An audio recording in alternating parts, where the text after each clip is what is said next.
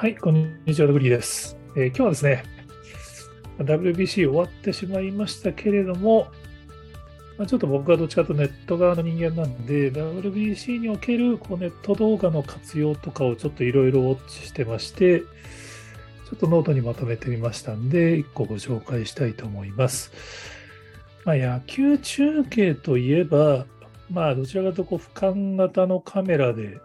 上から撮るっていうのが普通だと思うんですけど、今回これ準決勝からなのかな、アメリカのスタジアムのあれなんですかね。多分ツイッターでご覧になった方多いと思うんですけど、これ従来だと写真のカメラマン席なんですかね。写真のカメラマン席の角度からビデオを撮ってる人がメキシコ戦の村上のサヨナラのシーンを横から撮ってたかと思ったら、周東がホームインして、サヨナラが確定したらグラウンドに駆け出して侍ジャパンがみんな抱き合ってるところに行って撮るっていう、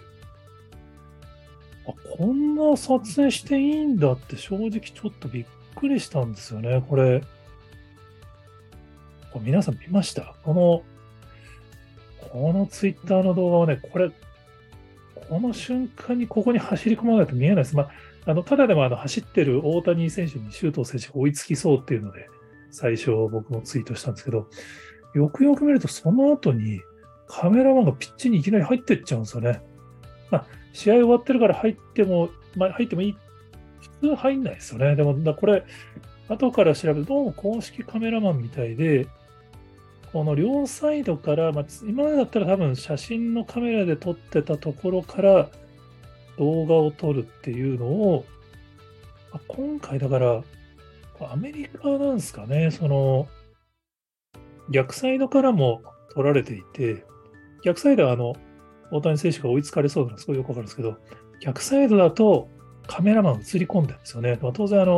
アメリカの方だと思うんですけど、緑色のポロシャツかなんかを着てる人たちが、一気に入って動画を撮るっていう、これのおかげでもうこのね、めちゃめちゃいいですよね。この村上がきつかったですよね。ずっと打ててなくてサヨナラタイムリー打っても喜びを爆発させても輪の真ん中で叫んでるところを特等席で動画が撮れてる。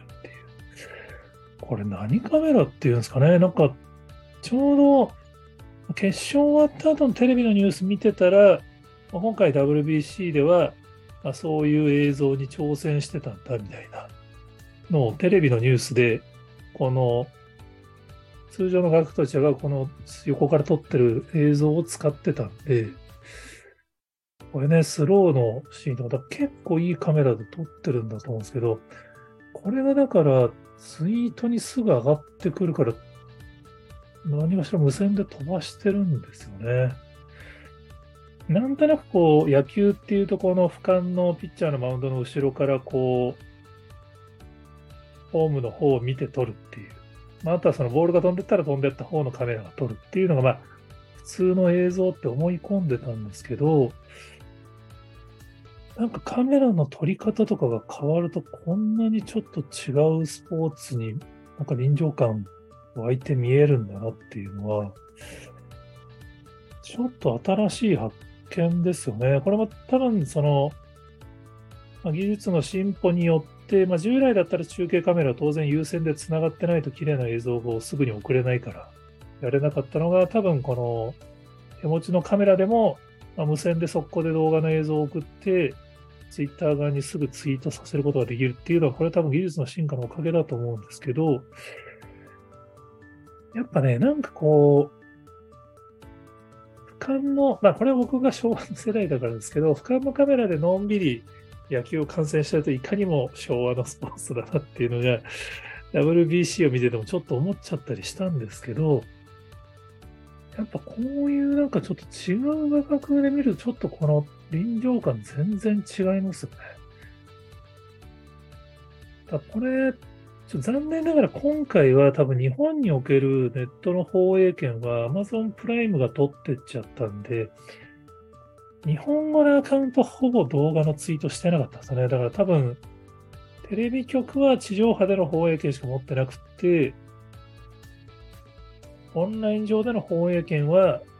Amazon プライムが持ってるから、地上波の TBS とか朝日のアカウントでも動画がほとんどツイートされてなくて、多分そういうその、ネットでの放映権はアマプラが持ってるから動画は投稿できないってことだったと思うんですけど、結局ツイッター上はそんなこと関係なく MLB とかワールドベースボールクラシックのアカウントは動画ガンガンツイートしていて、僕らは結局それを散々リツイートしていたっていうね。これ日本でもやっぱりこういうのぜひ取り組んでほしいなと思いますね。同じさよならのシーンでもやっぱもうカメラの画角によって印象が全然違うっていうのが結構今回本当すごい面白いなと思ったので、ご存知の方も多いと思いますがご紹介でした。はい、他にもこんな話してますよっていうのがありましたら、ぜひツイートやコメントで教えていただけると幸いです。今日もありがとうございます。